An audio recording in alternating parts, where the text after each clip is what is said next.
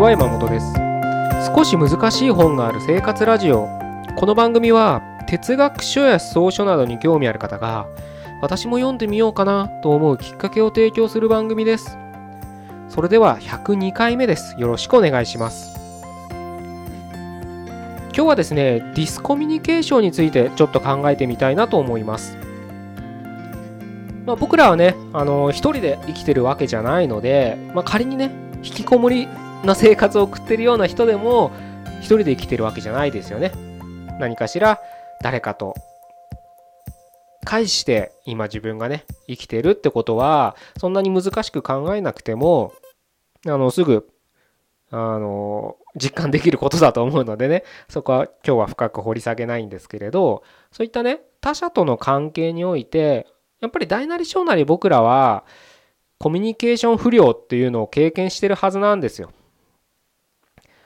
もう具体的には、んあれ？なんか相手何言ってるかよくわかんねえな、みたいな時ってあると思うんですよ。そういった時って、あの、まあ、また質問したり、その答え返ってきて自分の中で咀嚼してみたいな言葉のキャッチボールをしながら、その、わかんねえなっていう差を埋めていくっていう作業になるかと思うんですけれど、まあ、これがね、積み重なると、ストレスになったりとか全く理解できない人たちとの関係に疲れて心が病んでしまうみたいな大きな問題にも発展していくかと思うんですけれどじゃあこれをなくすにはどうしたらいいんだっていうところをちょっと今日考えてみたいんですね。で、まあ、結論から言うとなくすことはできないと思うんですよ。やっぱりそれは全く同じ人がいないようにどんなに似通った環境で育った人でも考えとかねそのまあ信仰と言ってもいいですけれど違う人間ですから A という同じ事物を語ったって見え方が違うように少しのズレはあるわけですよ。なのでどうしてもまあ、言葉を介してコミュニケーションする場合でも、まあ、そのボディーランゲージみたいなとこでも何でもいいんですけれどコミュニケーション取る上で100投げて100伝わることは絶対ないのでそこのねズレがなくなるってことはないんですけどただそのズレをちょっとずつちょっとずつ修正していくようには僕らは努力でできると思うんですよ。じゃあその努力はどうすればいいんだっていうのをちょっと今日は一緒に考えてみたいなと思うんですよ。で例えばね僕と今あなたが何か一緒に歩いてるとしてあなたがね僕に「今日映画行かない?」って誘ったとするじゃないですか僕僕にね。そして僕が「あそうだね」っつって「確かに角煮とか美味しそうだもんね」ってあなたに返したとしたらあなたの頭の中ではハテナになりますよね。もうこの時点でディスコミュニケーションですよ。まあ、こういった関係だったらね、そんなストレスにはならないかと思うんですけど、これが仕事の関係とか取引先との関係、上司と部下。これ上司と部下だったらすごいストレスですよね。あの、教育係とかがこういう上司とか先輩に当たると、その教育される側はもうストレスフルな生活になると思うんですよ。で、そういう人に限って、なんでわかんねえんだよ。角煮食いてえだろってことだろお前のこと言ってることはみたいなわけわかんないことに なってくるんですけどそうなったらもう大変ですよね想像しただけでもそんな上司の下についたらあの大変だなぁなんてね思ってしまうんですけれどまあちょっと話を戻すとね映画誘ったのに角煮が美味しいよねっていう回答が美味しそうだからねって回答来たら何言ってんだこいつになると思うんです当然ね。でも僕は角煮美味しそうだからねっていうので例えば僕の中ではじゃあいいよ映画行こうよって回答になってると思って僕は角煮美味しそうだからねって回答してるとするじゃないですか。だからもう僕としてはあなたの質問には僕なりに回答したよってもう投げちゃってるんです。でもあなたは何なのそれ？結局お前は映画に行きたいのか行きたくないのかどうなん何なんだその回答はって意味わかんないことになっちゃうんです。ですよね。でここをどう埋めていくかってことなんですよねコミュニケーション不足を解消するには。僕の中ではあなたの映画行こうぜと角煮を美味しそうだからねの間が僕の中では勝手に埋まってるんです例えばあなたがその映画行こうぜって誘ってくれた言葉には今やってる映画を僕は受け取るわけですよ。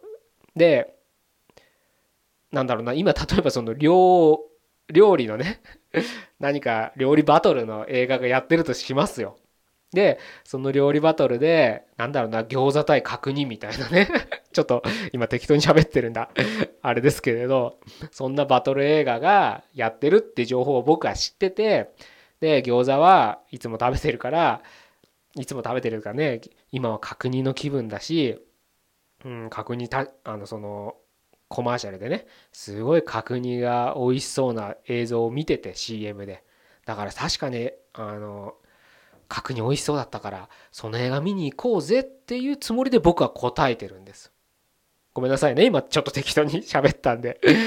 あの文脈がその間が埋まってるかどうかちょっと不安ですけれど。でもこれで今ご説明したね説明しましたけどさっきはあなたが映画行こうぜって誘ってくれて僕は角煮美味しそうだからねって回答してハテナだったのが今文脈僕の中では今やってる映画で料理バトルの映画があってでその料理バトルは餃子対角煮のバトルで で角煮が美味しそうな絵を CM で見たからその映画見に行きたいねって回答をしたんだなっていうとさっきのハテナが少しは埋まったわけじゃないですか。少しは埋まったっていうかなんとなくあだからこいつ角煮が美味しそうだからねって回答したんだなってことがあなたはわかるわけです。今こうやって言葉で説明したからあなたは分かってくれたんですけれど僕はそれを勝手に あの文脈飛ばして回答だけを流したので最初の質問の問答では意味がわからないコミュニケーションになったわけですね。でこれってね今だあのもう今極端な例で言ったんで突拍子もないように聞こえたかもしれないですけれど結局元をあのディスコミュニケーションの元っていうのを考えれば全部こういうことなんです。もう文脈を飛ばしちゃってるんです。例えばね、うん、さっきその仕事で上司こんな上司に当たったら嫌だねみたいなこと言いましたけどその仕事っていう場において会社っていう場ですねおいてはこういうことが日常当たり前に起こってることなんですよね。会社ってある意味閉じられたルールの中で仕事してるわけですよみんなみんな。その会社なりのルール。でそのルールっていうのはシステムのルールとかももちろんそうなんですけどやっぱり一番最初にあるのは言語のルールなんですよ言葉のルールっつったらいいのかなその社内用語みたいなことですでそこの会社にいればいるほどその用語はその人にとったら馴染みのある言葉だ言葉ですけれど新入社員とか転職で入った人にとったらその言葉は全く未知の言葉なんですなので当たり前のようにその専門用語で教えられたってさっきの映画行こうぜ確認おいしいよねっていうぐらいな感覚で受け取っちゃうんですよね結局教えられる方は。何言ってんだこいつみたいな。でも言ってるそいつは全部文脈がきちんと埋まってるんです。なので何かをねその上司がしなきゃいけないことはその間を埋めてあげるっていうことをしなきゃいけないんです。教える側であれば。で、教えられる側は、まあそれをね、口を広げてただただ待ってるっていうのも、まあ、新入社員とかだったらしょうがないのかもしれないですけど、ある程度ね、社会経験豊富な転職転職者とかだったら、それは自分である程度すり寄らなきゃいけないんです。なので、その文脈の間を自分で推測して、掴む、キャッチアップする努力も必要だとは思うんですよ。何でもかんでも全部向こうにね100%いやお前がちゃんと伝えねえから俺は分かんないんだだとそれはそれであの向こうも嫌になりますよね。そんなことも分かんねえのかみたいなその社内用語は分かんなくてもある程度ビジネスなんだ仕事の暗黙のルールみたいなのあるわけじゃないですか。まあ、言葉で言えば論理みたいなそのルールを支えるまたルールみたいなそういうメタルールっつったらいいのかななそういった人間生活のある土台みたいなルールは持ってるわけじゃんだからそれを使ってある程度相手の文脈も読んだ読み解こうっていう姿勢がやっぱり受け手にも必要なんですよ絶対に。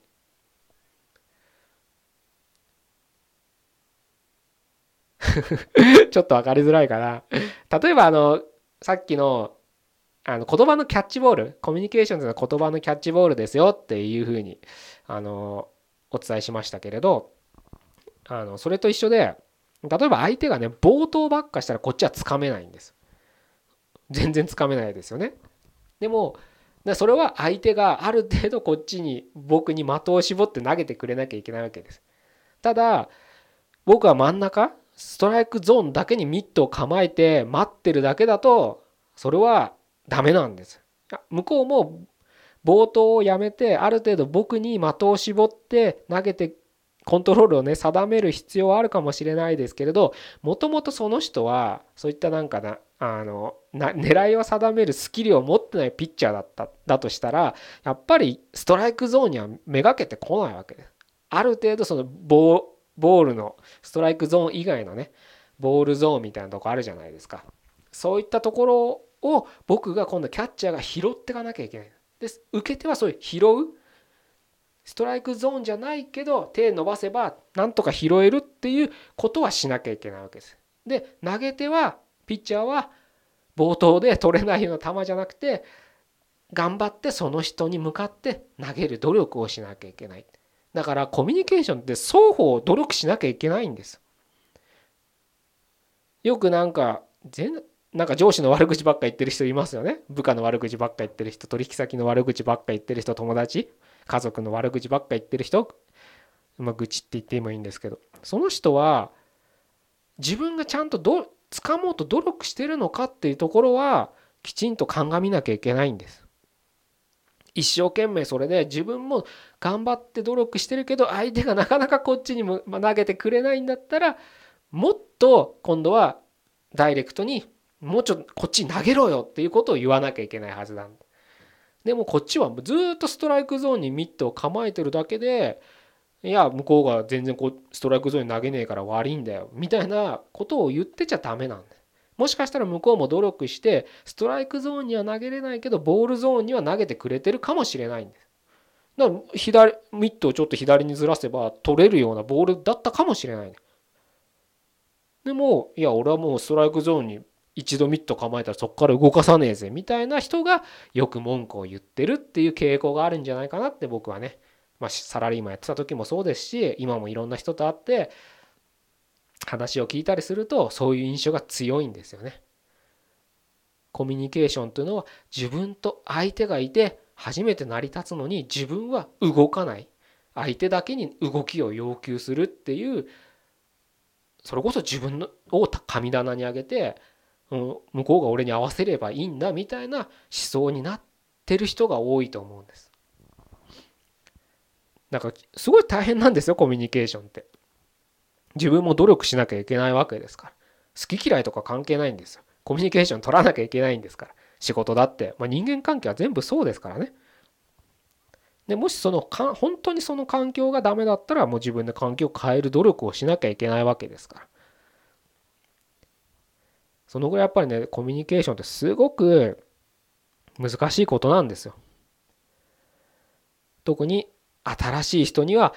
ちゃんとはしょらないで一つ一つきちんと説明していかなきゃいけないでしょうし仮に新しくないもうずっと通過で言ってるような中でも時にはやっぱりそこのコミュニケーションを振り返らなきゃいけないわけですよ。波平と船のように「おい」っつったらお茶が出てくるような2人だけの間柄だとしても関係が築けてるとしても僕はやっぱり定期的にそこの関係がきちんとある程度合ってるかっていう確認作業は必要だと思ってるんです。釣った魚に餌をやらないって男女性との付き合い方でよく言われるじゃないですか。まさに釣ったから一度で終わってたらいつか男は捨てられるんです。でその時なんでって自分が今まできちんとそのコミュニケーションを振り返らなかったがゆえにパートナー奥さんだなり彼女のいつもの言動とか行動に見落としてるからそういうことになるわけですよね。だからそのがやっぱり人間関係ってダイレクト固定スタティックじゃないんですよ。どんな月日が長かろうが月日が浅ろああ浅いだろうが浅かろうがスタティックなことは絶対ないんです。それはもう小難しいこと言わなくても体験してますよね。日々動いてるわけですから僕らは。なのでそういった常にダイナミックに動いてるっていうことを考えればコミュニケーションというのはおろそかにできないむしろずっと付き合っている人だからこそコミュニケーションというところはおろそかにできないんじゃないかなって僕は思います。きっとねそういうふうに世界を見てみると大切なものは目に見えないなんてねよく言われますけど大切なものが実は身近にあったってことに気づけてその身近にある人をまた大切にするっていうふうに言ってもいいですしまたちょっとねあの会話してみようとかね。今まで冷め切った関係かもしれないけど ちょっと会話してみようとかあじゃあ今週末あのいつもはね寝て過ごしてたけどちょっとじゃあ散歩でも行こうかとか喫茶店とかねカフェでも行ってお茶しようかみたいないつもと違った行動でコミュニケーションがね誘いのね一歩になるんじゃないかななんて思いますので是非ね、あのそういったところを一度自分の人生の中で振り返ってみていただけるといいかなと思って今日はこういう話をさせていただきました。じゃあ以上で終わりたいと思います。102回目でした。ここまでどうもありがとうございました。